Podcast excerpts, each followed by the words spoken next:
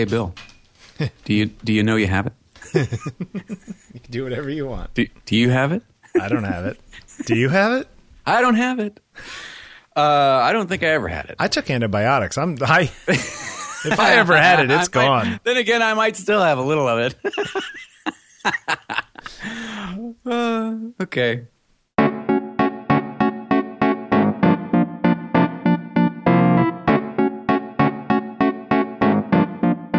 Uh, hey, it's episode 29 of On Taking Pictures. Can you believe that? 29 episodes, Bill. We're getting there. We're getting up there. Almost, we're almost in our 30s. Uh, the 30s, the best decade of your life. Uh, I hope not. Or at least that's what everyone in their 30s says. That's, what I, that's right. well, people in their 50s, is that what you guys say? Oh, what I uh, I'm not in my fifties. uh, it's like that, is it? Yeah.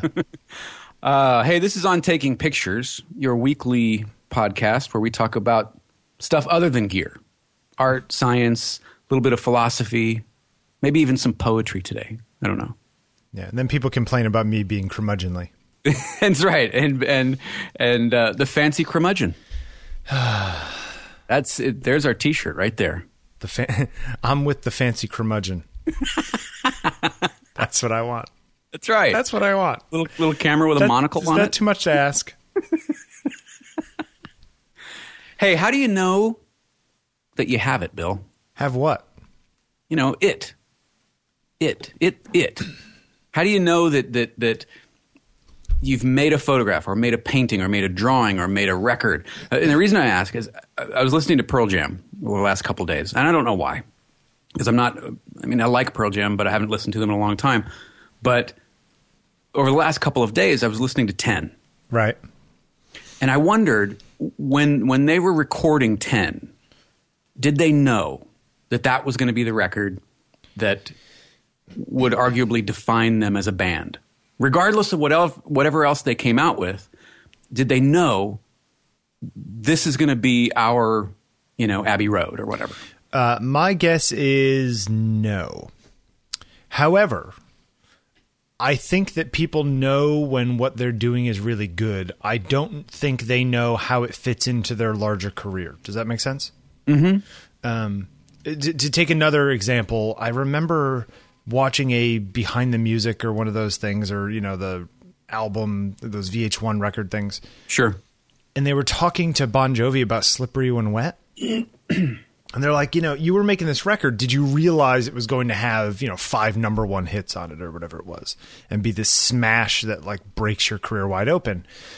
And they said, you know, when we were making it, we were listening back, whatever, it was about to come out. And we all had this palpable feeling that we were releasing something really special Wow. that what we were making was there there there's extra energy to this. There's something to this. There's some juice on this. Exactly. Interesting. And then it blew up and it just, you know. But then again, maybe there's lots of artists who felt that way and it didn't happen. It's sort of like the argument like, "Oh, God exists because he saved these sailors." It's like, well, yeah, but you don't hear from the sailors who didn't make it back, you know.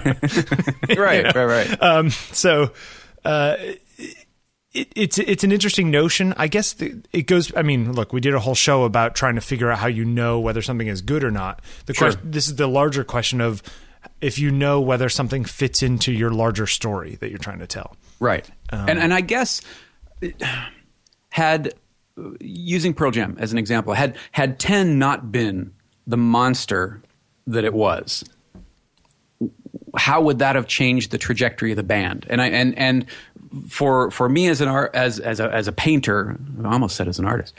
Uh, but that's not right. uh, do I, you know, how do I gauge whether or not I've got enough of it to warrant pursuing? You know, how how do you gauge if if you've got enough of it, whatever it is, in a particular work. In a particular yeah, to con- to continue shooting, to continue writing music, to continue singing, what whatever it is. oh, I see. Like w- whether you should even try at all. Right. Um, you know, it's, I've had this discussion with with with psychologists before. Basically, the argument being, uh, you know, yes, I need to have confidence in myself, right? And that I can't listen to critics and detractors because there will always be critics and detractors. Sure. However, you also don't want to be the guy who's so delusional that he thinks he's good when he's really not. Exactly. Exactly. So, so how do you gauge whether you're one guy or girl or the other? Yeah, I, I, I have yet to find a way to do that. You know, I, growing up, my, my mom always told me just do what you love. And in fact, she, she bought me a book at one point, a book called Do What You Love and the Money Will Follow. It was like a Richard Scarry book on acid. That's right. That's right. You knew her. Um, you know, and, and there is this idea that, that, uh,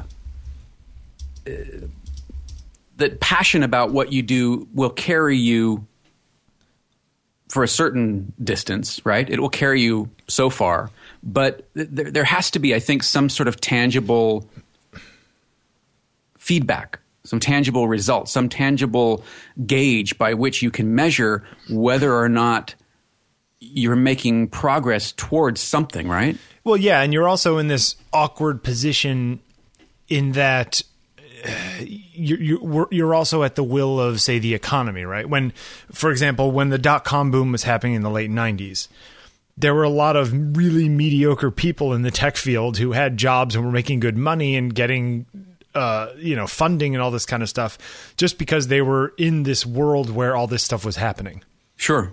you know and then the bubble bursts and then all those people lose their jobs and only the people who are really good enough kind of hang on Right. um, although you know so so but then there's the people who are really good and are barely making it because the economy is bad for you and your industry whatever it is you know you might be the best buggy whip guy in the world but no one needs buggy whips well then you probably feel like you're a pretty sucky buggy whip maker right. Right. Uh, but you, but it's it's di- well and then the other question is i mean back to your pearl jam argument what if nirvana never existed right what if nevermind was never made and 10 was the record of that genre Right. as opposed to being the number 2 or number 3 record of that genre Right. Right. Right. you know how would that have changed things and was it that they were making just the right kind of music in that place in seattle say Right. And and had that record come out a year prior or a year after, yeah would it have been the same? And I, I mean, these are things that I think about all the time. And, and, were those, sometimes did, I did they consciously do that or is that just all just happenstance right. And and this is what I wonder. And I and I sometimes get in these sort of infinite loops, and uh, I don't end Just up take a getting anything left. done. Yeah. And that's that's I think what you need to do. Um, which kind of gets us to the first thing we kind of want to talk about. There's this this movie uh, Jiro Dreams of Sushi, what you can learn from this. And uh, first of all, it's a fantastic film if you haven't seen it. Okay. Uh, and Is it on any of the? Uh, it's on Netflix. It's streaming on Netflix. Okay. Uh, but somebody, uh, what's the guy's name? Uh, it's on Lifehacker. We'll post a, a link in the show notes. Yep. It's the article is, is titled "Lessons We Can Learn from Jiro Ono" or Hiro Ono. Um, and the first thing i- i- is, I think, paramount that you must fall in love with your work. Yeah. If if you're if you're meandering through your career as a photographer, for example, Well, or you're yeah anything, but you know, for us, a, a photographer or a painter or a writer or whatever, um, you're not going to make it. You're not going to. Not only are you not going to make it in the sense of of any sort of uh, career, but you're not going to make it in terms of satisfying yourself creatively. Well, I think that that's part of the problem with our Western sort of consumerist culture as it is. Just that it, happiness is not one of the pillars by which people measure success. Mm-hmm. Um, there was some guy, I forget what country it was, some sort of, it was some African nation or some island out in the Pacific or something. Maybe it was in, maybe it was in Southeast Asia. Anyway, the the prime minister of that country wanted to stop using GDP as the measuring stick by which to measure their country's growth and, and prosperity. Okay. And instead he wanted to use some sort of happiness index that he had created. Nice. Like are people in my country enjoying their lives? You know, what hardships do they have that we can help with? What you know, and it, in some ways, it makes a lot of sense. And I think that even with kids nowadays, I mean, how many times your mother said, "Find something that you love and do it." My parents never, my parents never said that, or at least not that I remember. You know, I wanted to go Well, to yeah, music school, and my father was like, "Screw that! I'm not paying for that." Yeah, well, and that's that's my dad was the other side of that coin. It Right. was like, no, you're going to go be an engineer somewhere Right? Exactly. because that's what the world needs, Yeah. engineers. Right. You know, if you were supposed to be happy, they wouldn't call it work.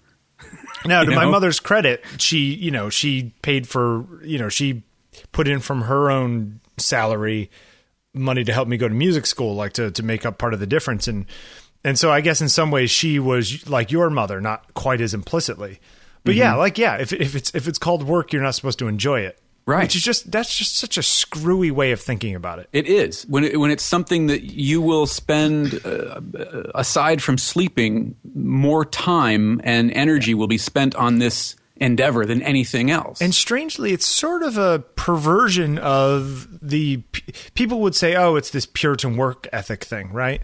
But Puritans were supposed to not that they were supposed to enjoy work on like a carnal level, but it was supposed to be that you were doing this in a in a pleasurable way for God, right? Isn't that originally right, what the whole right. thing was? There, wa- so, there was yeah. so it was it was a it was a it was an honorable thing to be doing work where nowadays we're to the point where it's like suck it up i don't care if you don't enjoy it you know Right. um uh, my partner Heather, she works at a law firm. We talked to lot, lots of lawyers and stuff, and a lot of people who are lawyers and doctors, and, and they start making a lot of money really quickly once they get through this ten year period where they're not making anything. And it's sort of this golden handcuffs thing where yeah you're making 180 grand walking in the door but then you go buy a big house and a big car and now you have to keep that job in order to maintain the Right. stuff that you bought to make yourself feel better about the fact that you're working 100 hours a week Yeah, yeah, yeah. and it's it's it's it doesn't it doesn't mesh with are you actually enjoying what you're doing you know um and it, so i'm i'm all for hero and his dreams of sushi Yeah. what- what- so find the work you love and and he was making sushi Right. In this little bitty stand, uh, but it was, you know, by many people's account, art. It was it was this amazingly refined, and that's the other thing is in this article, and then they they talk about. Uh, the, the heading is specialize, simplifies, and go deep. And he just kept refining his style, refining, refining, refining. He didn't try anything new or didn't go off on trends or tangents or you know what's hot and what's not. He refined his work down, down, down until it was just this this pure, simple genius. You know, and I, I, I think that for a creative endeavor, there's always the temptation to try something new, thinking that that may, maybe that's what I need to do. Maybe I need to be doing like what this guy's doing. Maybe I need to be over here doing what this person's doing. Well, we're guilty of that. You and I, even we we we flirt between telling people to get really good at what they do. You know, there's a highlighted part of here. Master mastery res, uh, results come from constant repetition. right. You know, so there's this idea of whatever did you choose to do, keep doing it all the time, every day, constantly, and at a certain point, it'll start refining itself. And yet, at the, in the next episode, we argue, well, do something completely different from what yeah. you normally yeah. do. Reinvent yourself. Exactly. So, uh, and and that is not that we're trying to be hypocritical. It's just that these are these are the two poles that we're pulling away from. Right. You know. and they're and they're pulling at you constantly. Yeah. If you're if you're uh, of that ilk to see them. Yeah.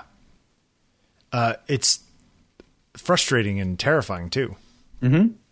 Uh, yeah, hero man. What else? Well, uh, let's see. Uh, increases creativity by going deep rather than wide. Start with an automatic daily routine. Pursue a narrow focus at work. Within that narrow focus, the combination of talent and hard work open up a universe for creative exploration. That's nice. Yeah, it, it, I've, I've watched this movie like four or five times now, and I keep marveling at how beautiful the simplicity of his craft. Ah, I was waiting for you to say it. Yeah, how how beautiful. Uh, I mean, it's complex, but he's he's he's refined it to a point where it's there's this purity to it, you know. And I think a lot of the early photographers that we talk about were in that kind of zone because it was they, they didn't in in the same way that we do. They didn't have the tools and gadgets and and ephemera to add to the process. There was the camera, there was light, and there was shadow, and that's it. Yeah, I mean, it, it, and if there is an advantage to using an older camera, a, a film camera, say, right? Mm-hmm, mm-hmm. Uh, it may be that it just takes away all of the doohickeys that are just uh, distracting. Mm-hmm. That you are left with is the exposure right, and am I framing it right? Right. And that's that's all there is, right? Right. Right. Um, and right is a very you know correctly is a very vague notion in both of those things. sure. Um, so that it's almost all art there, as opposed to it being oh shoot, I got to get through these 437 buttons and settings Yeah, to get yeah. it so I can make art. or is the four, is the four thirds sensor going to give me better, worse, Right. different Yeah, than the full frame versus the crop versus the you know? Yeah, yeah. Uh, so I think, eh, man, this is this is a pretty good discussion. Uh, hero, hero. I mean, do you do you think that people find? I, I- sometimes I wonder. I, I, I, you know, did music for a while. Uh, I was an art director for a while. Um, I'm doing photography now. It's this question of whether or not, at a certain point, maybe there, maybe a, the concept of a dream job doesn't exist for people who are restless or depressed or whatever, or is it the restlessness and the depression that's getting in the way of you recognizing your dream job? That is something that I have wrestled with probably since high school. You know, am I am I restless because I'm not completely satisfied with with where I am, what I'm doing, or am I not you know satisfied with where I am, what I'm doing because I'm just of that ilk to always be going, okay, what's next? What's next? What's next? How can I I need more input. I need more stimulus. I need more right. you know. Yeah, I, and, I don't and know. are those things excuses? Uh, I don't know. Uh, it- again, that's something that that a professional and I have worked through many hours. Yeah, It- with with with no resol- resolution. Zero which resolution. which begs the question of whether prof, you know professional psychological help actually helps people like us or if regardless of whatever conclusion people come up with we're going to discount it or question it anyway and so why even bother getting that answer if we're not going to trust it Uh, again, this is uh, I've wrestled with that point for a long time Yeah. with that question, and and I don't I don't have. and $40,000 later That's right. yeah Um, I don't have that answer, but I I do. You know, there's a there's a quote by Rilke that, that goes live. I won't read the whole thing or, or recite the whole thing, but it the one line is live the questions. okay and that's that's I think where I'm at is I live the questions. I don't I don't live for the answers. I live I live the questions. Jeffrey And li- I'm con- li- life is what happens while you're making other plans That's right. That's right. That's it. Yeah. Yeah, it's true. It's interesting. Yeah. So Damn, uh, that if hero. this that hero, if this resonates with with you guys, uh, shoot us an email or, or a phone call or something. Let us know what you think. Yeah, I think that's good. Hey, you know, I was thinking we should uh, put the content information further up in the show. So why don't we give that now, and we'll give it at the end again. Oh, how to get how to Yeah. leave feedback or something? Sure. Uh, podcast at ontakingpictures.com. Uh, or you can uh, you can you can follow us on the Twitter. Yeah. You're Bill Wadman. And you are Jeffrey Saddoris, E R Y double D one R. I just Yes. like saying that. I, I know, and you've got it down. It's it's taken you a little bit, but now you've you found your rhythm. Uh, and of course, you can give us a call and leave a voicemail at 347 687 9411, and we may play it on the show. Yes. All right, what else we got on this show? We got, we got, man, we got lots of stuff to talk Okay. about. You you wanted to go through. you think it's a bad place to go? No, this is good because I think it all it all kind of it's it's all part of a bigger discussion. So trends in fashion, Yeah. where do you want to go with that? You, you've got a story too that somehow relates. Yeah, very very vaguely relates. Is it is it is it loose I- how it, how it relates? It's it's it's about tin ceilings and cheese. Actually, All right, that sounds like a cartoon. tin ceilings and cheese. Yeah, I kind of like that. uh, you know, it's it's it was this idea that there are trends and there is fashion in art, right? Of course there is.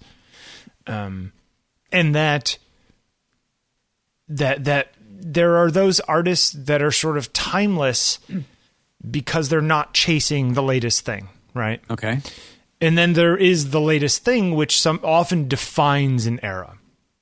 Right? okay, and whether or not certain looks and certain styles become so matched to a particular time that they look dated a few years later or sound dated, right? I mean, you listen to Pearl Jam, it sounds like the early 90s. sure. Um, but you can listen to certain, say, David Bowie or Elvis Costello records from the 70s, and they sound like they were recorded in 1985. You know, or could have been recorded in 1985. Or Beatles records, which sound like they could have been made today. Uh, and, you know, and, and I don't want to pull out any specifics because I'm not trying to offend anybody, but there are photographers out there who are doing this like really complex lighting setups with you know strip lights and, and where e- almost everything is lit. You know, there's 14 lights going on, and the things look almost hyper lit. You know, or or this sort of uh, super HDR. And I, I know I have been partially guilty of this in the past. This sort of over sharpened kind of look. Sure, like ultra high pass filter. Um, Yeah, kind I, of, I, I don't go as far as some people, but some people go really far. Um, that that these things which looked amazing and people first time people saw them, they were like, "Oh, what a great idea that Joe Schmo had." Right. Look how beautiful his work is. You look at it a couple years later and you go, "Wow, that looks really looks a couple years old." Uh, so whether or not these trends are a good thing, whether or not you should follow them, uh, whether or not people should um, argue against these people f- for the fact that they are doing something that is trendy. You know, is trendy bad, or is or is trendy just a, a, a, an offshoot of time passing and art changing? You know, Well, Bill, I think it was Daryl Hall who said, "Style is time, but fashion's only now." there you go. No, what what what song is that in? Uh, Method of Modern Love. You know, Daryl Hall's one monster mofo. He's We good. like we like the Daryl Hall. God. You know, I, I had a just quick aside. You know, my, my father owned record stores when I was growing up, and uh, there Did we a- really just quote Daryl Hall in a photography podcast? yeah, we did. That was, and it It's- worked. It's it kind of fit. It's going to get so much worse than that. Uh, and we, this is not the story I was going to tell, but my father owned these record these record stores, and there's this guy named Bob Flecko who worked Okay. at my father's store. And he used to make tapes, like mixtapes and stuff, and, and he just had this weird thing that he would, you know, make mixtapes. And they're usually of a particular artist. He would make sort of his own little greatest hits tapes of a particular artist. okay. And one of the things that he used to do as well is like record live recordings off of radio and that kind of stuff when they were like live shows on radio. And I remember finding a tape, and you always knew they were Bob's tapes because the labels were typed, Okay. uh, of a Daryl Hall, John Oates concert from like 1983 or 1985. Some When live they were humongous. and they were huge yeah, yeah. and you were and and Daryl Hall is up there and he's like, "Wow, yeah," and he's like singing and he's doing the whole thing, and I'm like, he is so high right now, like so completely high, like if he was He not doesn't even know how. if high he wasn't is. on a pile of cocaine, I don't know what this guy was doing. Like, anyway, it, and every time I think about that, I'm just like, I wonder if did, if, if Daryl Hall is just like, wow, what the hell was I thinking? Man, I Yeah. went over the top back then. Yeah. Um. Anyway, the point of this, yeah. So Daryl Hall and John Oates, fantastic. Uh, Yeah. Here's here's an example. So we went. I went and had lunch with Heather the other day. Uh, at this, Wait, uh, hold on. Are we back to tin ceilings? we're back to the tin ceiling okay. story. Okay, here we go. So went to went to uh, went to this place called the Grand Canyon. It's like this dinery kind of place. Uh, there's one in our neighborhood, but they have these really good seven ounce hamburgers that they that they make. Okay. Uh, very tasty. I think it's incredibly fatty meat, which is probably why it's tasty, but they're really good. So I said, you know, it was Saturday or something, and I said, you know, hey, let's go to Grand Canyon and get a hamburger. And she's like, okay, yeah. So we go over there, we sit down, and there's tin ceilings. Now in Brooklyn, tin ceilings are a big thing because this was, you know, the the a very 19th century Victorian kind of thing. Sure. And all these buildings are either from back then, like my building's from 1890, I think, was built. Um, and then there's a bunch that are 20 years older, further up the street. And I was looking at the tin ceiling, and I was like, oh, you know, I wonder because people now try to buy old tin ceilings to refab them to, you know, like because they want their thing to look all cool and old and whatever Right. Right. that tin ceilings have now like kind of come back even though they were out of favor for 50 years in the middle so i was like you know what what is the deal with tin ceilings? So i go and look up tin ceilings. And it turns out that tin ceilings were originally created because tin was really cheap and people didn't have enough money to do fancy plaster stuff on their ceilings like the rich people did.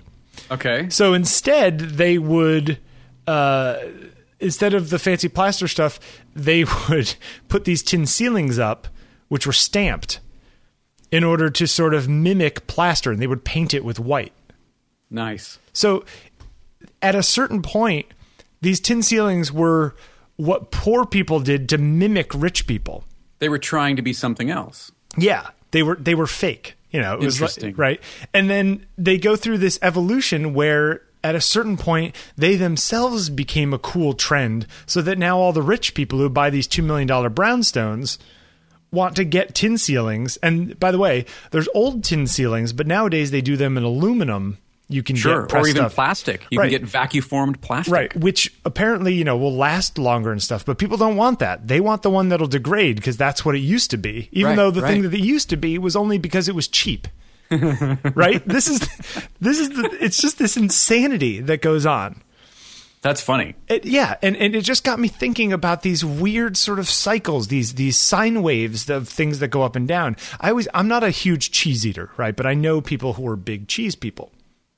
Cheesy people. Cheesy people. Yeah. And you know, and it always kind of makes me laugh because, you know, cheese was originally invented as a way to store dairy for the winter. You know, we have all this milk. What are we going to do we have it? too much milk. We got to do something with it. And so they come up with a process to solidify it and so it lasts longer. And that's cheese. Okay, that's great. But then cheese gets imbued with this huge history of its own. People start fetishizing cheese Sure. and all the different types of cheese. And the, this one was made in this place and that thing. When originally it was all just like, man, we just got to get this milk to last longer than three days. We just need to eat in four months. exactly. And it just it just cracks me up how these things take on a life of their own. You know. And and in some ways, I you know the uh, it may be that you know natural light, available light stuff is really big, and then oh well, no one wants to hire that guy. They only want to hire guys who are doing more complex lighting setups because that puts you away from the crowd. You know, Right, right. Um, or they're using they're using studio lights to mimic natural light. Oh, and yeah. that's that's the mark. that- Exactly, that, right? They aspire to. Sure. and and, and it's it's like you're always kind of you're all you're all on your big wheel chasing these trends all the time and it just and it and it's like what are they actually or is it all just a big tin, tin ceiling thing where it's all the jokes on us Right, right, right. what you laughing at me Cheesy people. you don't like the cheesy people line no it's funny. It's funny. Nikki's a cheesy person. She loves cheese. i don't you know i don't i I- i'm not a huge cheese eater um obviously uh, but anyway, it just it just it got me thinking about that kind of stuff, and and I there are pictures that I've taken that I look at now that I think to myself, wow, that really looks dated. Mm-hmm. You know, that really looks like uh, stuff that I've gone back actually and and pulled back the processing of the version that I used to show people because I really like the picture still. I just overdid You just it don't the like what you did with it. right. I overdid Okay. the processing back in the day. And do you find that, that you that you do that every so often now? That that's become uh, kind of a thing. Is you'll go back and re- revisit your photographs, or or is that something that you would plan to do? Like, okay, so every every couple years, I'm going to go back and look at some of these shots and see what still stands up, or what. Uh, you know, Yeah. I look at them and I Uh, go, Jesus, what was I thinking here? No, it's it's not the kind of thing that I do all the time. I think there was a period late 2008, early 2009 when I went a little too far. 2008 and early 2009, I, I went too far. And I had to go in and, and back it up a little bit. back it up. Back it up. Yeah, yeah, beep, yeah. Beep, you know. Just because it goes to 11 doesn't mean you need to use it on 11. Yeah, and I think that that might have been a, uh, a, the, a process of going through my growth as an artist. I wonder, did this like that that's a place I had to visit before I could get to where I am. Like I it I overshot the mark. Did it correspond at all to, to moving from film to digital? No, it was all this was all in digital. Okay. It w- I think it, I think it's a this is going to sound really pompous, but it's you know since it's just No. you, since it's just you and I listening, That's right. Go on.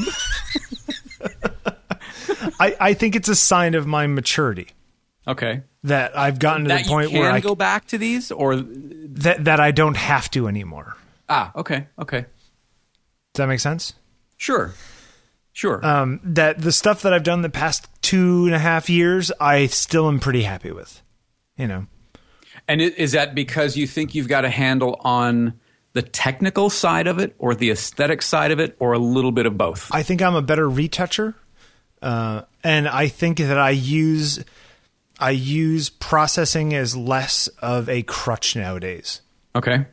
Like uh, my shots are better to begin with, so I don't require a whole lot of crazy stuff to get them looking the way that makes me happy. Do you ever see a point, and, and maybe it's not even possible, maybe this is a limit of, of the technology and the way sensors record light now, but do you, do you see it, do you see a possibility of where straight out of the camera is good enough? Oh, for a lot of people, it is. Mm-hmm. Uh, but uh, Even shooting digitally, because I find most digital files are still a little flat. Well, I mean, you could you could choose to do a lot more in-camera processing. You know, play with your saturation, contrast, all kinds of Yeah, but then settings you're, in the camera. you're spitting out a JPEG, aren't you? Yeah, exactly. Right. So you're basically saying, you know, could you be happy with just the raw file that comes out? Pro- I mean, probably not. But you know, the, people in film days weren't really happy with what was on the film. They were happy with the print that was made, and there were all kinds of decisions made between the negative and the print. Um, I- I, I think that I think that uh, if I think there are people who could be happy loading a raw file into say Lightroom and saying put this on import, add this settings, you Sure. know, overlay. Right, You know, right, this right. this much shadow thing and this much contrast. right. Punch the contrast, Yeah. punch the brightness, whatever it is. So Yeah. there are there are people who I'm sure could get away with that. In fact, there are a lot of people who just use Lightroom, right, and never go into Photoshop. So whatever they're doing, they're just doing in say Lightroom uh, or Aperture. Yeah, aperture. Where's aperture for? Well, hello. yeah, but you see what I'm saying though that that Yeah, people. I think there are people out there who could. For me, I, I don't think that my look my look needs more than that, or rather, I need to pay. I want to pay, not need, more attention to my work than that. We have a friend who is a wedding photographer, a very good wedding photographer, actually. Uh, shoots JPEG and does zero. Yeah, The way it comes out of the camera, that's it. yeah, and, and unless they're you know uh, some something drastic, but in terms of of uh, going through and, and processing images, doesn't happen. Yeah, well, I mean, probably he or she probably can't. You know, doesn't have time. I mean, there are a lot of wedding photographers who do do a lot of post, but then there's plenty of others who are just like, well, you know, what, this is what you get. Is, she- is he or she more of a documentary sort of Yeah. photographer? Okay, well, Yeah, you know, very much so, Okay, well then, and it fits the style perfectly. exactly. I, Yeah. I don't want to put them on the spot, but you know who you are. Right. Uh, I think that that's the case. I the, the difference is is that when I'm deliver, if I go and do a shoot and I'm delivering, I'm delivering four or five pictures. Right. ultimately, and maybe only one or two of them gets used. So for me to be able to cull my 100 down to 4 or 5, and yeah, I'll take 20 minutes to process each of those 4 or 5 and get it so if they say that's the one I want, I can hand them a JPEG version and I'm done. I don't have to spend any more time on it. You know, Mm-hmm, these these five or six are done, ready to go. If you want one of these, it'll take an hour or two. Right. So, uh, it, yeah, it's interesting. I say that a lot, don't I? It's interesting. Yeah. Well, because it is. I, I, I mean, I think that that you know there there should be something to be said about those who allow things to be interesting. True. No, you're right. You're right. It's uh it's it's a weird thing. Do you also I mean getting back to that place to be kind of idea. Do you think that Paris in the 1920s and 30s had a certain kind of specialness or Berlin at the turn of the century? From Or- from what I've seen uh, in you know books, magazine, yes, Or New York in the 50s? absolutely. Okay. To the point where if you go to Paris to be an artist now or go to New York to be an artist now, you've missed it. You know, it's like you're you're trying to capture something that doesn't exist anymore. And that maybe the place to be is Shanghai. Yeah, I think I think for certain types of of art and craft, absolutely. And that there and- that there are places to be that you will that you will uh, you- taking even success whatever that means out of the picture uh, just uh, environments to foster creativity or to foster your creativity in a certain direction i think is very specific to certain geographies or locales and geography and time. sure absolutely yeah and that's the one that kind of that doesn't scare me. But you know, I, I live in I live in New York City. I live in Brooklyn, and in some ways, Brooklyn's like one of the cool places to be. Right? It's like Austin was a few years ago. right That was well patrick stewart lives there doesn't he so Yeah, Patrick Stewart lives a couple blocks away from me. Right. So if if Picard lives near you, you know you're doing something right. that's right I But mean, he's not going to live in a dump. no, right? Well, yeah, right. Um, but there there is a certain question that you know maybe instead of living in southern Brooklyn, I should be living up in Williamsburg, which you know some friends of mine live in, and I don't particularly like Williamsburg, but that's where all the younger artists, are not all of them, but that's where you know there's a higher concentration of younger artists. So maybe I would meet more people if I lived there, and that would lead to some sort of larger creative explosion or networking connections I couldn't make otherwise, or or or or or right. Well, it, there's also the matter of perspective. I mean, we, we look at I use a tilt shift lens. I don't worry about it. nice. uh, our photographer of the week this week, who we'll get to, I had never heard of, and I'm you know, looking at this work, going, "Oh my gosh!" You know, if if if if if I could have been in a place like this, or if I could uh, have opportunities to shoot people like this, then then it would be different. Then, and I would have. It. But I think every generation does that, right?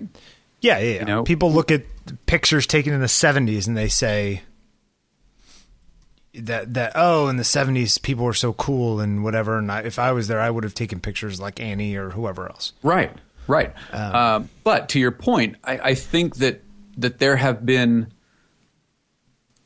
cultural shifts or cultural explosions, or you know, uh, however you want to define it, uh, that have been specific to a particular time and place. New York in the '70s had a specific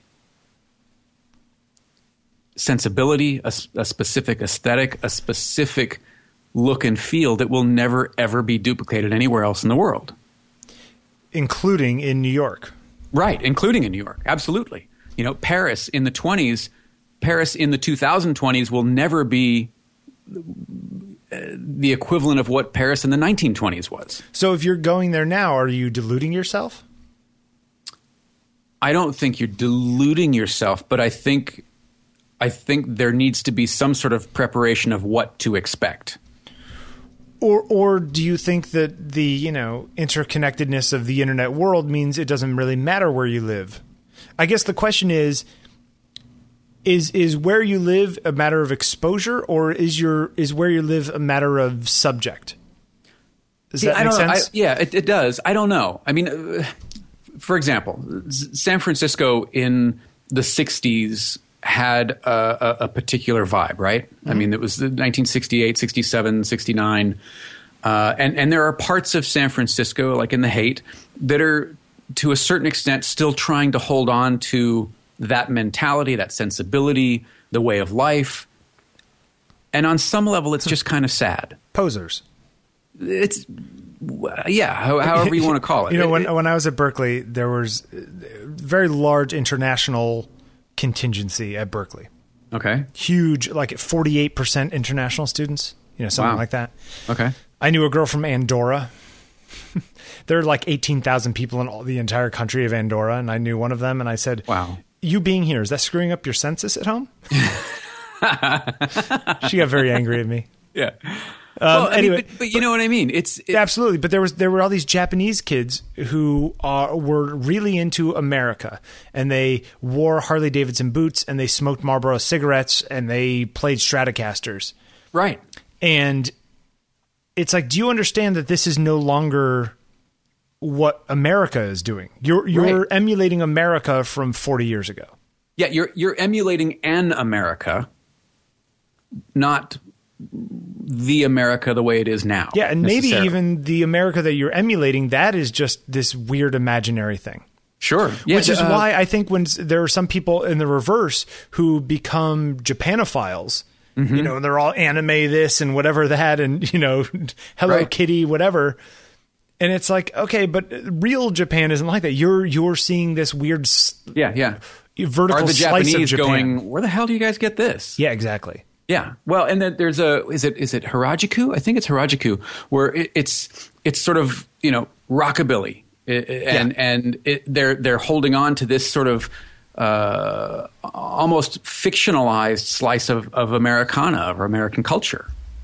Yeah, And no. I think it's amazing. And I think what's coming out of there in terms of, of, of fashion and music and, and just the aesthetic that they've locked onto is incredible. I mean, it's, it's striking and, and it's amazing to look at, but I don't know that it ever existed in the way that it's being portrayed. No, absolutely. And maybe not. that's the point, right? or or maybe it's by them trying to by the you know the, the kid going the the art student going to Paris to capture something that painters captured you know in in the 20s maybe that will inspire her to start some new movement Mm-hmm. a, a rebirth you know sort of like the Harlem Renaissance you know? Sure. um it, it, it but I guess the is it, does any of that matter because if if you're chasing if you're chasing a place or a location, isn't that just like chasing? It, it- that's like chasing a trend, ch- chasing a look, you know, chasing a style of art because that's Sure. what's in right now. Sure. and maybe It's- maybe what you need to do is just put your head down and you if you happen to be in the wave that pulls you to shore it's going to happen if you try to swim towards that wave the wave's going to be gone by the time you get there Sure.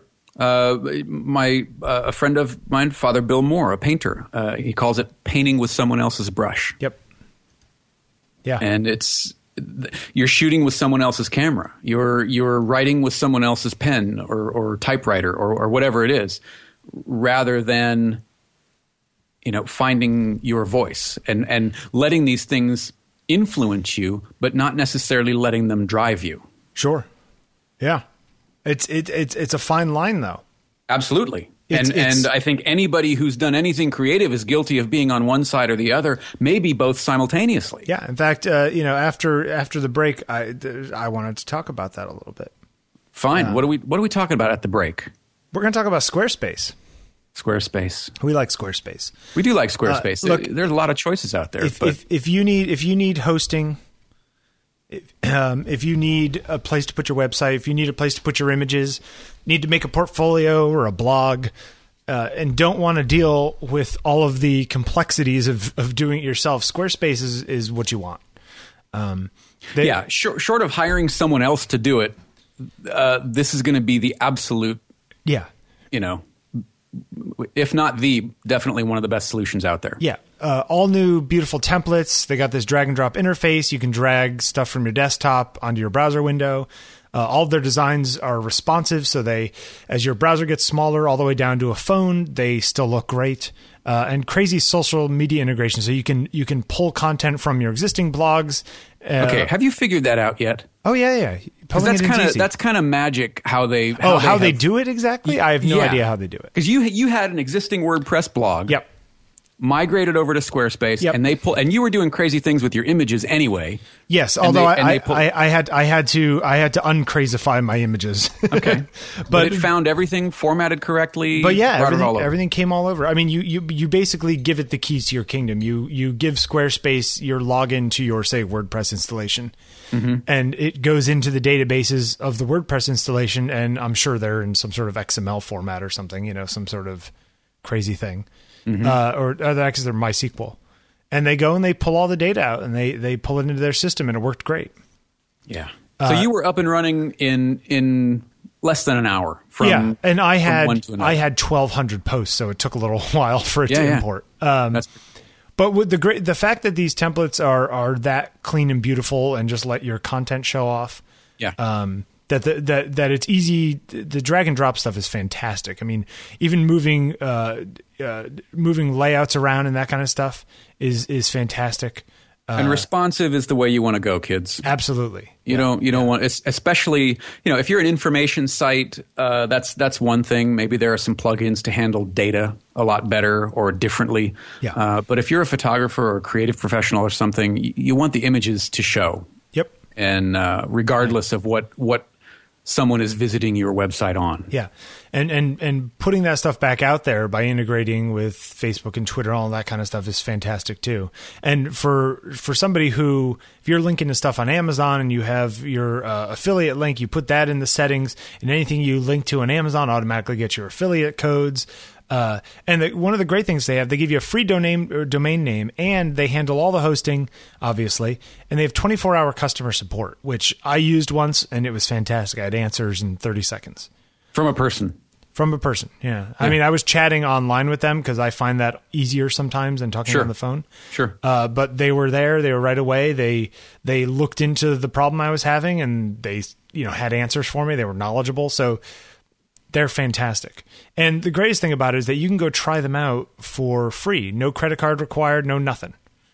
yeah this is this is kind of crazy that they don't ask any they're so confident in that you're going to dig their thing that Yeah. just go try it Yeah, you can go use it for two weeks and set things up and move things around and play with it, and it doesn't cost you a thing. Uh, Uh, also, if two weeks isn't enough, you can send them. Uh, re- you can respond to an email, and they will extend your trial for another two weeks. Will so if they? you, if, if yeah, if you didn't get to it, Yeah. uh, you can you They're just simply people. respond, and uh, they'll give you another two.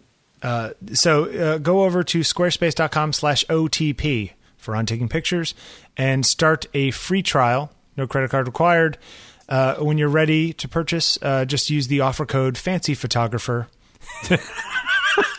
Is that really still what it is? Oh yeah, till the end of the month, and you will get ten percent off your order. So uh, you should go do that now. Why are you laughing at me? I, it's just good. It's good stuff. Is that is that really good stuff? It is good stuff. Do you think people like that? I think. I think. Yeah. Yeah. Sure.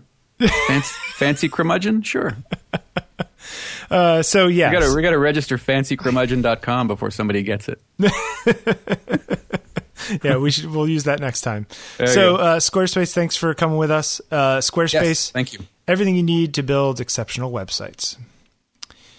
Uh, yeah, we like them. They're good people. So, I was doing some lighting research the other night, How so? watching movies. Okay. Uh, in this particular case, Catch Me If You Can. Ah, great movie. Yeah. Now, for those of you, On on so many levels, that is a great movie. yeah, no, it's it's it's a fantastic movie. Uh, it's fun. It's beautiful. Knock knock. Yeah, yeah. yeah. Oh, it's so good. Well, because Hanks is good. Hanks is always good. Yes, he Is is. Hanks ever not good? Nope. Not for my money. Damn. Um, And, and fr- from all uh, evidence, seems to be a nice guy. uh, yeah, no, totally supposed to be a nice guy. I mean, look, we had that that Dan Winters uh, story. Remember? Yeah. Take all the time you need. Yeah. Yeah, that's cool. That kind of stuff's excellent. So anyway, I, I was thinking to myself, you know, I've heard that uh, that they used a lot of available lighting in that movie. That's what I heard. And it And? turned out not to exactly be true because I did some search uh, and I found an article about the movie um, in like American Cinematographer magazine or one of those things. Doesn't, and if doesn't Claude know the cinematographer or something? He knows everybody, doesn't he? Claude's yeah, Claude's all. The, I don't know if he knows him, but Claude's a, a, a super fan of him. Have have Claude give you the four one one on that. Okay. Uh, I, so Janusz Kaminski is the uh, cinematographer, and these people do these crazy inter- uh, interviews with American Cinematographer magazine. So this is there's an article. In fact, I'll put it in the show notes. Uh, back in January of 2003, where they did an interview with the guys talking about you know how they did all the stuff on the sh- on in the movie. And if you are a photographer who likes to sort of get that cine- cinematic look to your stuff, uh, reading these articles is a fantastic way to do it. Um, because these people, you, you you learn how they lit the movie, and it gives you so many ideas of of how to light your own stuff. For example, um, there's those scenes in the bank, you know, where where it's just like it's like a big cathedral kind of bank. Right, right, Um, right. So, and it looks like it's all just naturally lit. Apparently, they had like 30 giant 18K lights outside the top windows, Nice. ringing the building, just blasting in light from all sides Wow, uh, from the outside so that they didn't have to have any lights inside. wow. So basically, they made it mimic sunlight, right? They like overdid the sunlight to make it look real, you know, that Right, kind of thing. right. Which is just, it's just very cool that they could do that, you know? They filmed 180 scenes in 53 days in this movie. Wow. Apparently, it's like, like crazy, crazy, crazy fast uh, stuff. Well, and Kaminski's no slouch. No, they were doing they were doing like some scenes they were doing 8 scenes a day. And they were setting these things up and they didn't have a lot of time to go crazy on lighting them perfectly. Mm-hmm. And basically, you know, they they they do a shot it, it would work out or it didn't work out or you know the, the the acting was fine the directing was fine but they weren't completely sold on how it looked or whatever it is and they'd say you know that wasn't a good one for us and he'd say well you missed your chance because it's good for me and we're moving on you know because spielberg now granted We're walking. We're walking. yeah. Well, and Spielberg's like, look, I don't. know, I'm not waiting for you. Right. You know, like you, you, you're. I I keep you here because you are incredibly good at what you do, but I'm not. I can't wait for you. Right. Right. you know? Right. Um, and and some of the things that they talked about were fascinating. The fact that they lit him because it was uh, DiCaprio was say 27 when they did this or 28. They had to make him look like he was 16 in the beginning, so they lit him really flatly to sort of get rid of any sort of lines on his face when he was younger, and then slowly made his his craggliness more dramatic as time went on. You know. Um, that they they had this setup which I can't remember what they said and I, I'm I'm looking to try it to get this really soft light they had a 12 foot diffuser 12 by 12 foot diffusion uh you know segment Like a just a panel. Yep. Yeah. Okay. And they didn't just blow a light through the diffusion panel. They blew a light onto a reflector, and that reflected light went through the diffuser panel. So it was sort of like doubly or triply diffused Right. Right. Right. Right. you know, to get this certain kind of light. And I'm thinking to myself, you know, th- we have soft boxes that diffuse one panel and then then there's the front panel. So there's a couple la- layers of diffusion there. But like, what if you, you know, put another larger diffusion panel in front of the soft box to go a whole Right. other layer down? And it, ex- you know, this week I was thinking of doing some tests where I did this kind of stuff, like try different. Now, it, this stuff is very, this is minutia, right? Sure. as long as you're softening your thing with an umbrella, shoot through, shoot thing, uh, you know, soft lighter, softbox, whatever. All these things look. You can make all these things work, right? You don't need this gear to make it look exactly right. But there is there is differences of minutia between things, and sometimes it's fun to fetishize. And so I was thinking of trying out a lot of these techniques, get a model over here, and do some sort of A/B tests. If I cool. diffuse this again, what's it look like? You know that kind of What uh, it was a couple shows ago. What were we talking about? Where somebody blasted light through background paper? Oh, that was uh, uh, Greg Heisler Okay. through yeah through a white s- a, a, a re- a roll of white paper he was blasting light through which is like unbelievable amount he said it was like f90 on the back of the paper and like 3.5 on the front yeah. Like he lost 80% of his light. Nice. but it worked. But it was soft. yeah uh, yeah. Now you could you th- here's a question though. Could you get a similar look by you know doing what we're talking about? You know using diffusion panels or multiple diffusion panels or or what have you. Uh, Carl Taylor uses uh, he he makes his own diffusion panels out of like big rolls of tracing paper and one by two frames.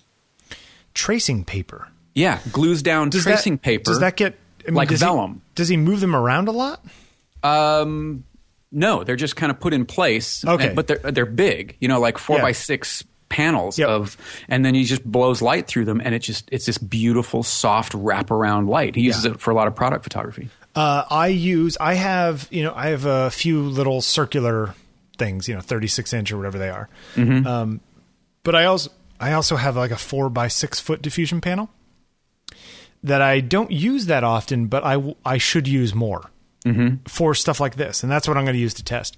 The point of all this is to say that looking at other photographers is great, but don't forget that cinematographers are often doing even better work than a lot of still photographers um, to get that they, they're so good at getting that that that sort of magic look you know Yeah. a lot of times it's this backlit stuff and warm in the front and that kind of stuff Yeah. um, but they do it in such a way that these rooms just sort of come alive and if you want to learn how to light i am an amateur it, people some people think that I'm good. I feel like nothing compared to the, the stuff that I see on these things. And so reading things like that American Cinematographer magazine or uh, you know I was talking to Jeffrey before the show. I was I'm going to put another link in the show notes. There's a podcast called The Terrence and Phillip Show. Which Jeffrey found funny because of the South Park reference Hello, Terrence. and it's these these two uh, video guys, right? Like one of them is is a post production house guy. The other one owns a company that does post production software or something. And they had a 15 minute show this week. They their shows are a lot shorter than ours, uh, where they were talking about resolution in video. You know, 1080p and, and and 4K, and whether people want more resolution or you know whether they're looking for an escape. They don't want realism. They want you know. And it's just interesting that people are having discussions similar to the discussions that we are having, but just in the domain of film. yeah, I mean they're they're they're spending time talking about 48 frames per second That's versus exactly what- 24 per second. That's what they were talking about today. Yeah, yeah. Um, so it's it, you know lo- doing research in movies like looking at lighting. Uh, I you know I've never seen. I, I'm planning to go see Lincoln this week, um, but I have not seen There Will Be Blood. I, never movie. got around to seeing it. Yeah, Great I've movie. I've heard that. Um, and Claude, friend of the show, was sort of uh, like you know gushing over the fact that you know th- that there will be blood it goes from so dark down in these pits and, and stuff where it's almost all black and just highlights on the on the on the oil and that kind of stuff Mm-hmm. all the way up to it's so bright outside that it just blows things out you know Yeah. in, in that way that film blows out that digital doesn't you know um and that that that that sometimes doing this kind of research sometimes correct exposure is not the right exposure mm-hmm. you know uh, and so looking at this stuff can really help and these these american cinematographer reviews are fantastic so if you go i think you could just go back on their website and read all this crazy stuff and they talk about production design and tricks and and how they did things and why they did things and how much time they had and it, it's just it's just fascinating fascinating who was, stuff Who was the DP on? Wait, hold on. Oh, Elswit. Okay, uh, he did. Uh, Robert Elswit did Magnolia, The Town, yeah which actually looked really nice. magnolia is a beautiful movie Yeah, Magnolia was gorgeous. um so anyway stuff to go look at down there Yeah. Hey, cool. uh, what do you think about this copyright lawsuit? Non-photo related, but but art related. art related and and if upheld uh, ramifications could be photo related Okay. right um Yeah. Okay. So, so the, the long and short of it is, Woody Allen is being sued by uh, Faulkner's estate. I guess the people that that that manage Faulkner's work. This would be right? uh, this would be uh, Joe Faulkner. That's right. Skeeter Faulkner. Yeah. Uh, what uh, Faulkner Literary Rights, which represents William Faulkner's estate. Yep. Okay, so they they sued representatives of Woody Allen's Midnight in Paris for misquoting the famous line, "The past is never dead; it's not even past." Okay, so they're suing Woody Allen not for using Faulkner's quote, Yeah. but for misquoting. Well, I think they're I think they're they're suing him for using it, even though they misquoted it. yeah, he changed it. Um, and here's okay. The let's see. Wait. Uh, the the okay in the film, uh, uh, he says the past is not dead. Actually, it's not even past. right. And the and the the, the real quote is the past is never dead. It's not even past. I don't, this I don't know about this. I mean, it, this is it seems a little superfluous. Okay, well, this, uh, the reason I put this in the in the notes was okay. Faulkner died a long, long time ago. Yes. That he died in 1962. This poem that they're that this quote is being misquoted from is from 1950. This guy's been dead for 50 years. Right. Is this still in theory, that the way copyright first was established, this should have gone seven years and then done. right? Right. Yeah, and and even if you say the lifetime of the artist, I, I could see going a little past the lifetime of the artist. Let's say that for me, for example, just as a as a thing, if I died tomorrow and all of my work gets given to Heather, say mm-hmm. that if I suddenly become hot the day after I die, that Heather could get something out of my work, you know, help her live better. Sure. after I die. I understand that. But the point at which you're getting down to like the grandchildren of the people, Right. This or is- a corporation. this is yes, or the or the uh the Faulkner literary rights you know, you know, which represents the estate. This is not what it was meant to be. no. This is not what what it it bothers me. well, it should. it's it, th- at a certain point you are making art and society is is benefiting from that. And yeah faulkner benefited from that when he was alive and say 10 years after he dies. I mean look this goes back to the whole disney article you know thing. I am a i am a a, a maker of creative works and i think it's ridiculous.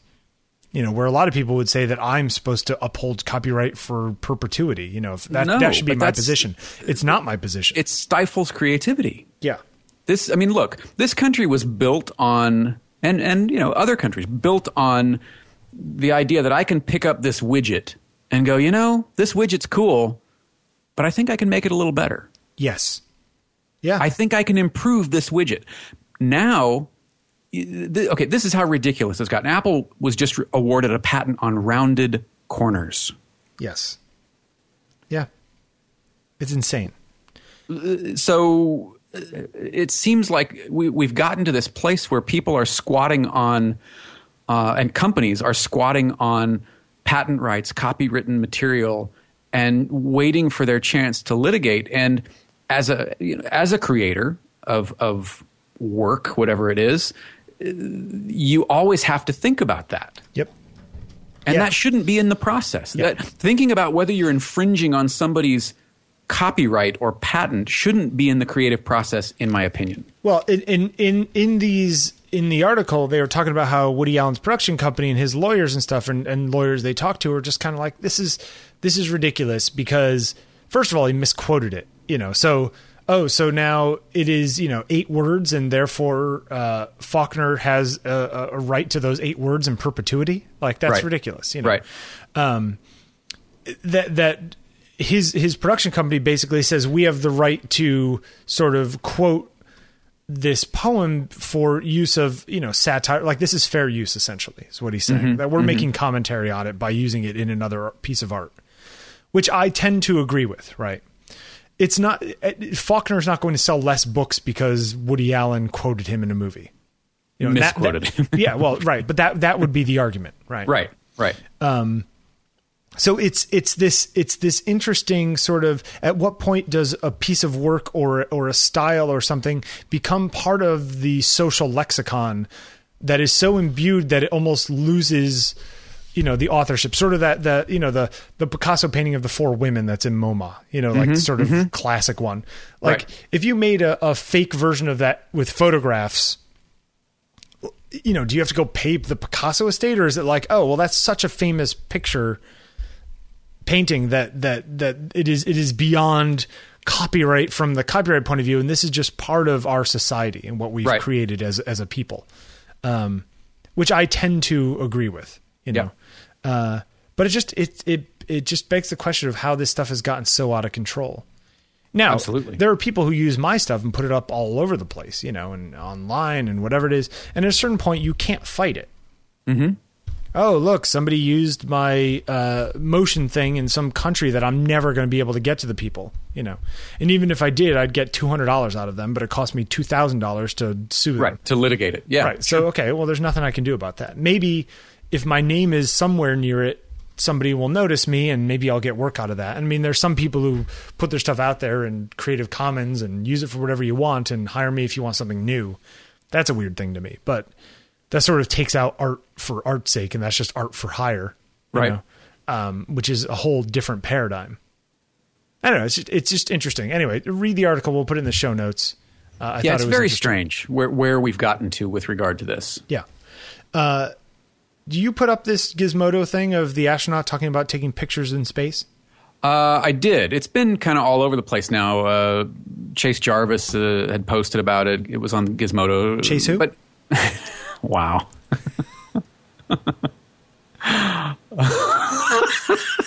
Go ahead. You were saying. Uh, yeah. Anyway, uh, so it, it's a, it's an interesting film. It's a, it's it's pretty long. It's about a half hour long, but it's it's uh, astronaut Donald Pettit talking about uh, filming aboard the International Space Station and and what that means and, and how they approached it from from a gear standpoint, from a technical standpoint. Uh, one of the things he was talking about was sunsets and sunrises, for example, where we have uh, several minutes to get the shot, quote unquote, where they have you know they're moving at thirty four thousand miles an hour, so they've got seven seconds. Yeah uh, to get these shots. Yeah. And uh, very interesting look at how uh, the optics and how stabilization platforms have progressed, allowing them to get down to 10 meters from space. Yeah. Looking at cities yeah. uh, and and doing you know night shots at at crazy ISOs and having them just be these these gorgeous sort of uh, tenderly filamenty uh, photographs of, of, of, cities at night and, and how it's an interesting look at how we structure our cities as well. I thought it was uh, interesting the way he talked about how just taking pictures of um, just taking pictures of the ground isn't interesting because they have satellites that can do that. Right. What can we create that requires a human's perception? Right. Right. You know? which which was interesting to me because it's he's true. It's it's it's true that you know we have robots that can do a lot of this stuff now. Why mm-hmm. bother having a person up there if they're not doing something other than what the robots can do? Right, right. Um, well, and, and even aboard the space station, he's he was saying that he he shoots a lot with a fisheye, so he tries to find circular patterns in the space station architecture itself to yeah. lessen the severity of the look of shooting with a fisheye. That is a serious fisheye he was using too. Oh, yeah, it was like eight millimeter or something. Yeah, yeah, it's really really wide. Yeah. Um, no, I, it, interesting, really interesting. And then how they they modified, uh, I think it was a D three X or S to X. Is X which one is the one with the really high res? X. I think it's I think it's the X. Okay. Uh, to to modify it to remove the IR filter right? Mm-hmm. So they could, mm-hmm. which I think is pretty cool. Uh, and I think there at one point there were some Canon cameras you could get where you could get the IR remo- removed for uh, astronomical use. Okay, it was a thing for a while. Um, it, it's so they were taking these pictures that saw things that we wouldn't see normally. Right. That back in the day they would use infrared film to do it, but now they don't need. You know, they can't don't have that option. Right, right, The other, right. the other thing that was fascinating is that he mentioned the the fact that they used to use a D2X or whatever, and then before that they used some the, the one of those Kodak Nikon cameras from like 2002. Mm-hmm, mm-hmm. And so I went and looked it up because there was a review of it on DP Review. Yeah. What weren't they? It was like a it was a Nikon camera with a Kodak back or something. Yeah, it was essentially an F5 okay. that was modified by Kodak with a six megapixel sensor, and it looks exactly. I mean, it, it's it still has the F5 name on it, like on part of it, you know. Um, but they did a review on uh, DP review, and it was six megapixels, and they show some of those resolution charts that go down to 18. I think on the you know on those like weird converging lines thing Right. Right. where you can see stuff up to 18 and then there was another one that was uh, I, I I pulled up say the 5D Mark III just as like a, a, a comparison kind of thing, and uh, the ones for the ones for the uh, 5D Mark III went all the way down to like 28, I think what it was. Wow. Uh, no, I'm sorry, 36. Wow. Yeah. So the the amount of inf- the how much better our stuff has gotten in the past, Just resolving power of, the, uh, of these sensors and, and unbelievable. Like Yeah. how far we've come in ten years, and it gets to this point where it's kind of like, all right, well, you know, this you. You're you're complaining about about technology is insane, right. Yeah. You know, your, your gear is not your limit. We keep coming back to that. Yeah, it's like, and you look at this, and it's just like people were making great stuff in this camera ten years ago. Mm-hmm. You have you have equipment that is five times better than it in any way, shape, and form. That costs six hundred bucks. Right. Go shoot and take the picture. It's gonna work. You can figure take it the out. picture. Yeah. Are there things that are outside the dynamic range of a digital camera? Sure, there are. I'm sure. Um, but they were way but no, outside of the range. So make Yeah. figure out a way to make it work. And chances are, uh, people aren't going to look at your stuff and go, "Well, if you if you only had a couple more stops either direction, this would be a great shot." I you know I have the I have the problem too where I try to capture the whole thing as opposed to using the limitations to good effect. You know, mm-hmm, mm-hmm. there are people who will let things go to hard black shadow and use that shape as negative space and you know all that kind of stuff. Well, we we talked about that with Irving Penn, where he would let things go to black, Yeah, and and use them as graphic elements as well. I would love to see if those negatives are actually that far gone, or if that was Mm-hmm. done in in in the in the darkroom. Right. Um, anyway, so just just the fact that he was talking about using these cameras ten years ago on the space station and the space shuttle, and how much better things have gotten for them, Right. unbelievably better. You know, Oh, where- and I I love how he made the uh, the tracker. He, Yeah. he made this tracker out of a, a Makita drill motor and an IMAX platform, an old discarded IMAX platform because they don't use film anymore. Right. So I just whipped this together. yeah. Well, you know what? It, it gets boring in space for engineers. I love Makita drills. Yeah. I still have mine from like 15 years ago. Still works. Yeah, it probably still works great. Um, hey, have you tried this Red River paper? Yeah, you know I have. Yeah, but how many slices? Okay, this is not a real. This is uh, the re- reason we're bringing this up. This is not a Red River ad per se, um, but they they've got But this. this is really good paper. yeah, so they Red River uh, has come out with a new paper called San Gabriel Semigloss Fiber, and if you are into printing and liked Darkroom, didn't really like uh, the papers available for uh, for inkjet printing, or the fine art papers that were available were a little too, uh, you know, uh, raw paper for you, you should really try this stuff out. Yeah. I I think I probably no, there's no probably. I think I like this better than the Polar Matte. Okay. I agree with you. Uh, I have not decided whether or not I like it better than uh, the uh, stuff that I use. What's the stuff that I use? Ultra Pro Satin. Ultra Pro. I, I like it. It's it's not different. Yeah, it's I like the finish on it. It really does feel like a darkroom paper. Right. So it's it's it's fiber paper, uh, and then it's coated with the same stuff that uh, fiber paper in the darkroom was coated with, which was like this mineral. Like barium Yeah, it's like a barium sulfate, barium oxide, something. Yeah. Barium something. which so it, it basically is darkroom fiber paper without the photosensitive coating on it. Right. Uh, it, it, it's it's cellulose stock. It's not it's not like a, Yeah. a, a plastic or a resin paper. and all natural. So it's not it's no plastic on top, uh, which is what's really nice about it. And uh, archival, acid free, the whole nine yards. And I printed uh, a, a black and white shot of. I've only used a couple slices so far. I printed out a black and white shot of uh, some trees in the Methuselah Grove, um, and I was very impressed by the way it looks. Uh, the the the for for sort of a more matte paper, uh, the blacks were really dark. The you know it had a nice sort of waxy sheen on the top. If you looked at an angle with light, enough to make it seem that li- obvious that it was coated, but not so much that it looked like it was a big mirror. right. put, put the link to the to the review in the show um, Yeah, I'm notes, going to put the link to the review in the show notes. Uh, but if you're into printing and you're not satisfied with a lot of papers, or you want to try something that's a little closer to darkroom, have you tried color on it? Yes, Are- I did the- a, a shot from Yosemite on it. And the colors are saturated. I like it a lot. Yeah. Okay. So anyway, go It's, try I mean, it it's not okay. Let me qualify that for a sec. Uh, it's, not like a glossy. It's you're not getting that that type of of finish on it, but Yep. they're very very good. Okay. Well, there you go. Yeah. Uh, so uh, go try some out, uh, and if you go to, they're still friends of the show. So if you want to go to Red River Paper slash OTP uh, and use the code OTP when you order, you can uh, get ten percent off. And go go order some like a small box of stuff, or or I think you can even get a uh, a sample kit that includes it. Uh, try it the, out. The 'cause 50 it's- sheets are still on back order, so you, you can get 20, 20 sheets. Okay, because yeah, that's what they sent us. Yeah. Um, so anyway, good stuff. Uh, San Gabriel semi-gloss fiber from Red River. So we we we like it, and uh, I put a, I did a review up on the blog just because I liked it so much. Other emails we got? Uh, colorizing.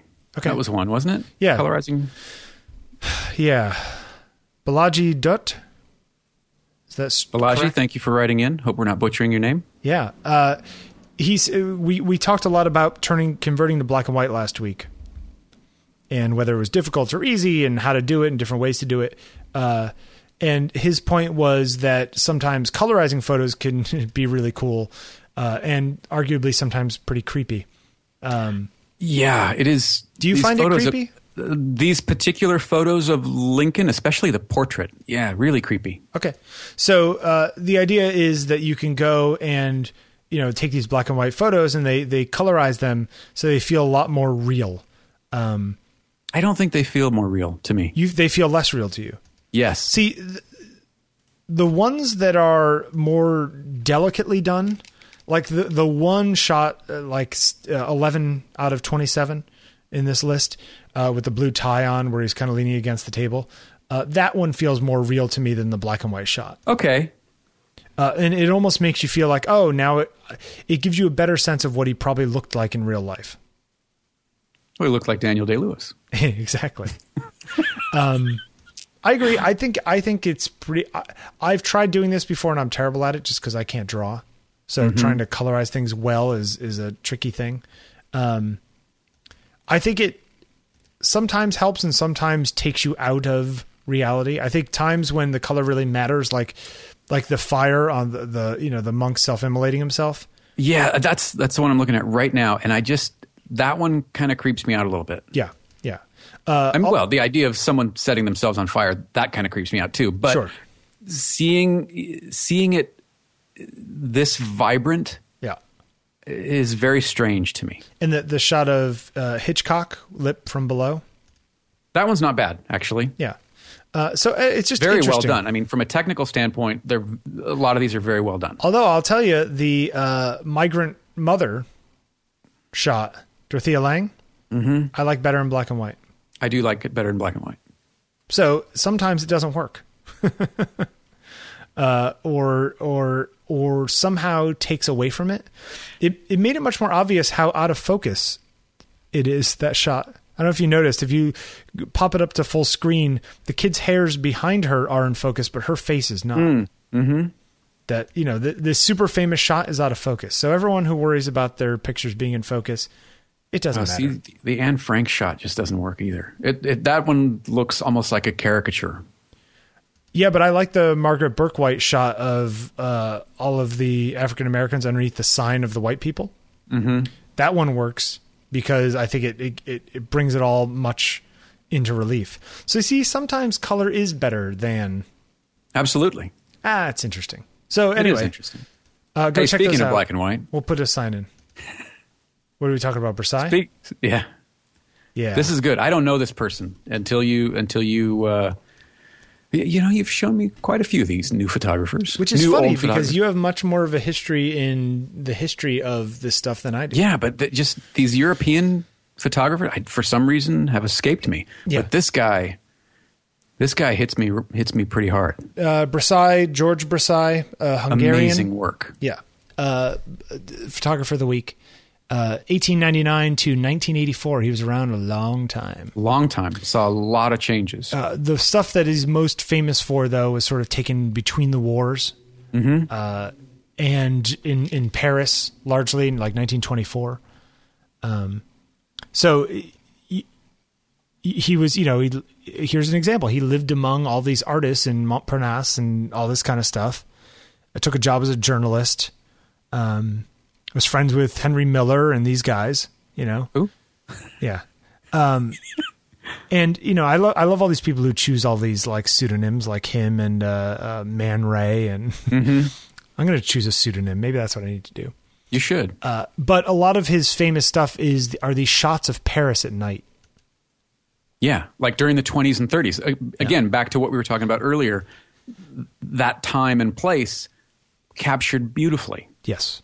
Uh, and so a lot of the pictures that you know of Paris back in the day, sort of these dark, gloomy stuff, lots of shadows, uh, you know, hard black and white, uh, sort of uh, street shots of people.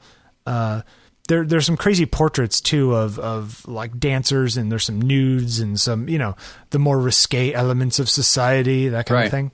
Um, but again, this is another example of a photographer who shot everything. Yep. Landscapes, still lifes, portraits, you know, yeah. just hungry Yep. for shooting. he shot what he saw and sometimes it was people and sometimes it was it was places with no people mm-hmm. um, and a lot of times these a lot of them are are are stolen shots as it were you know are are moments that he turned around and snapped somebody it's it's it's very much street photography mm-hmm. um, This stuff's amazing. yeah some of it's really incredible um, and some interesting shots of people in bars and things Yes. which I find very interesting.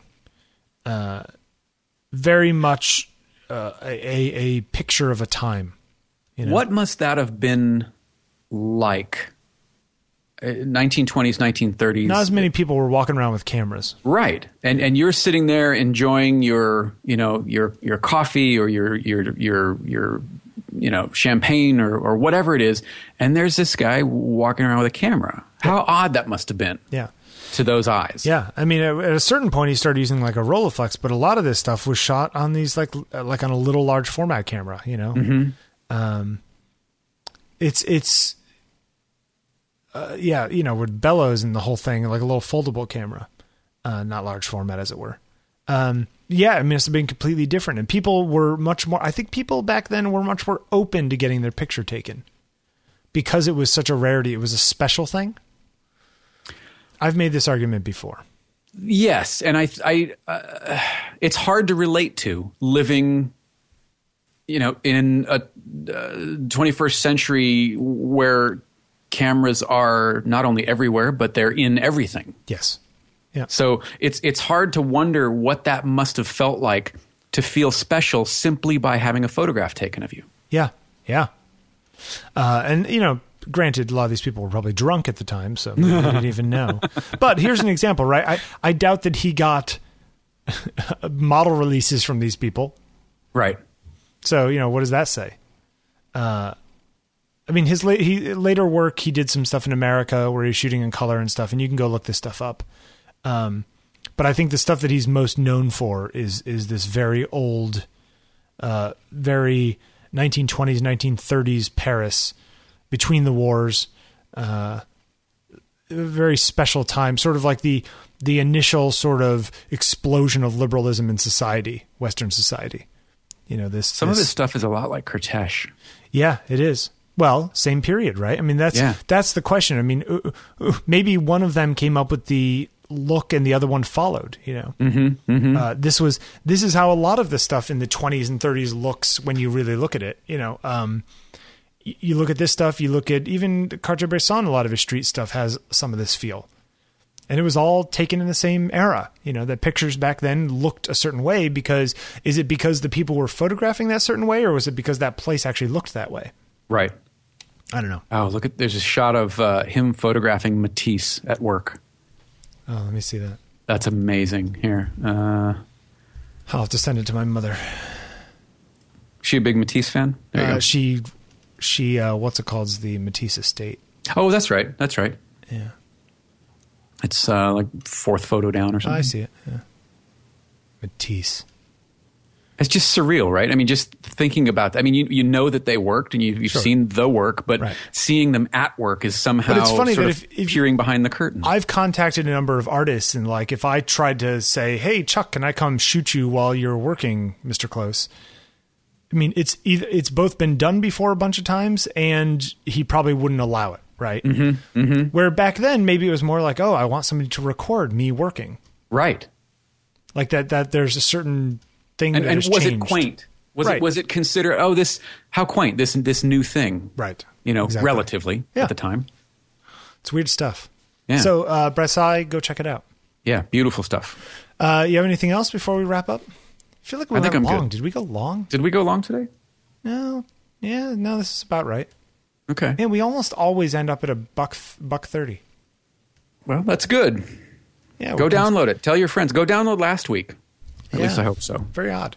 Uh, but uh, yeah, go tell your friends about it. Go over to iTunes, uh, rate the show because that helps people find us. And uh, Oh, we had a. You know what? While you're while you're what? Go- Go on. We had another uh, another review. Hold on one sec. No, go ahead. Is it a good review? It is a good review. Okay. Uh, and uh, so if you want to get a hold of us, podcast at ontakingpictures.com. You can go find the show notes at ontakingpictures.com slash podcast.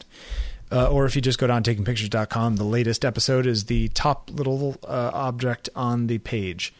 And uh, I'm loving the redesign of the site, by the way. Thank you. I'm Yeah. pretty happy with it myself. Uh, Yeah. You can also find us on Twitter at Bill Wadman. That's me. And at Jeffery Saddoris. That's him. E R Y double D one R. Uh, and again, voicemail. You can leave us a voicemail at 347 687 9411. What what was our new this, review? th- th- I love this review. This we, and we get a lot of, of well, a lot of good fantastic reviews. reviews. Yeah, uh, simply the best photography podcast. This is from Jason Randolph. Jason, I hope you don't mind us reading your your review. This really is a great photo podcast. I love the conversational style. It's like sitting at a table with a coffee and a couple of close friends. The talk is on substant so what's substantive, Substantive. Yeah. if, issues, not gear. Uh, if you want gear talk, this is not the place to find it. I look forward to every episode of OTP. I love that. Five stars, baby. I love that. Yeah, me too. That makes us happy. Yeah, I, I mean, it's just, and and I love that that people are finding the show and taking the time to go back and listen to the previous episodes. That I, that says something to me, and I and I, I I'm so pleased that that people like the show because we're you know we're having a good time with it. Yeah. Uh, so uh, send us some uh, feedback, and uh, otherwise, we will see y'all next week. Yep. See you next week. Have a good week. All right, bye.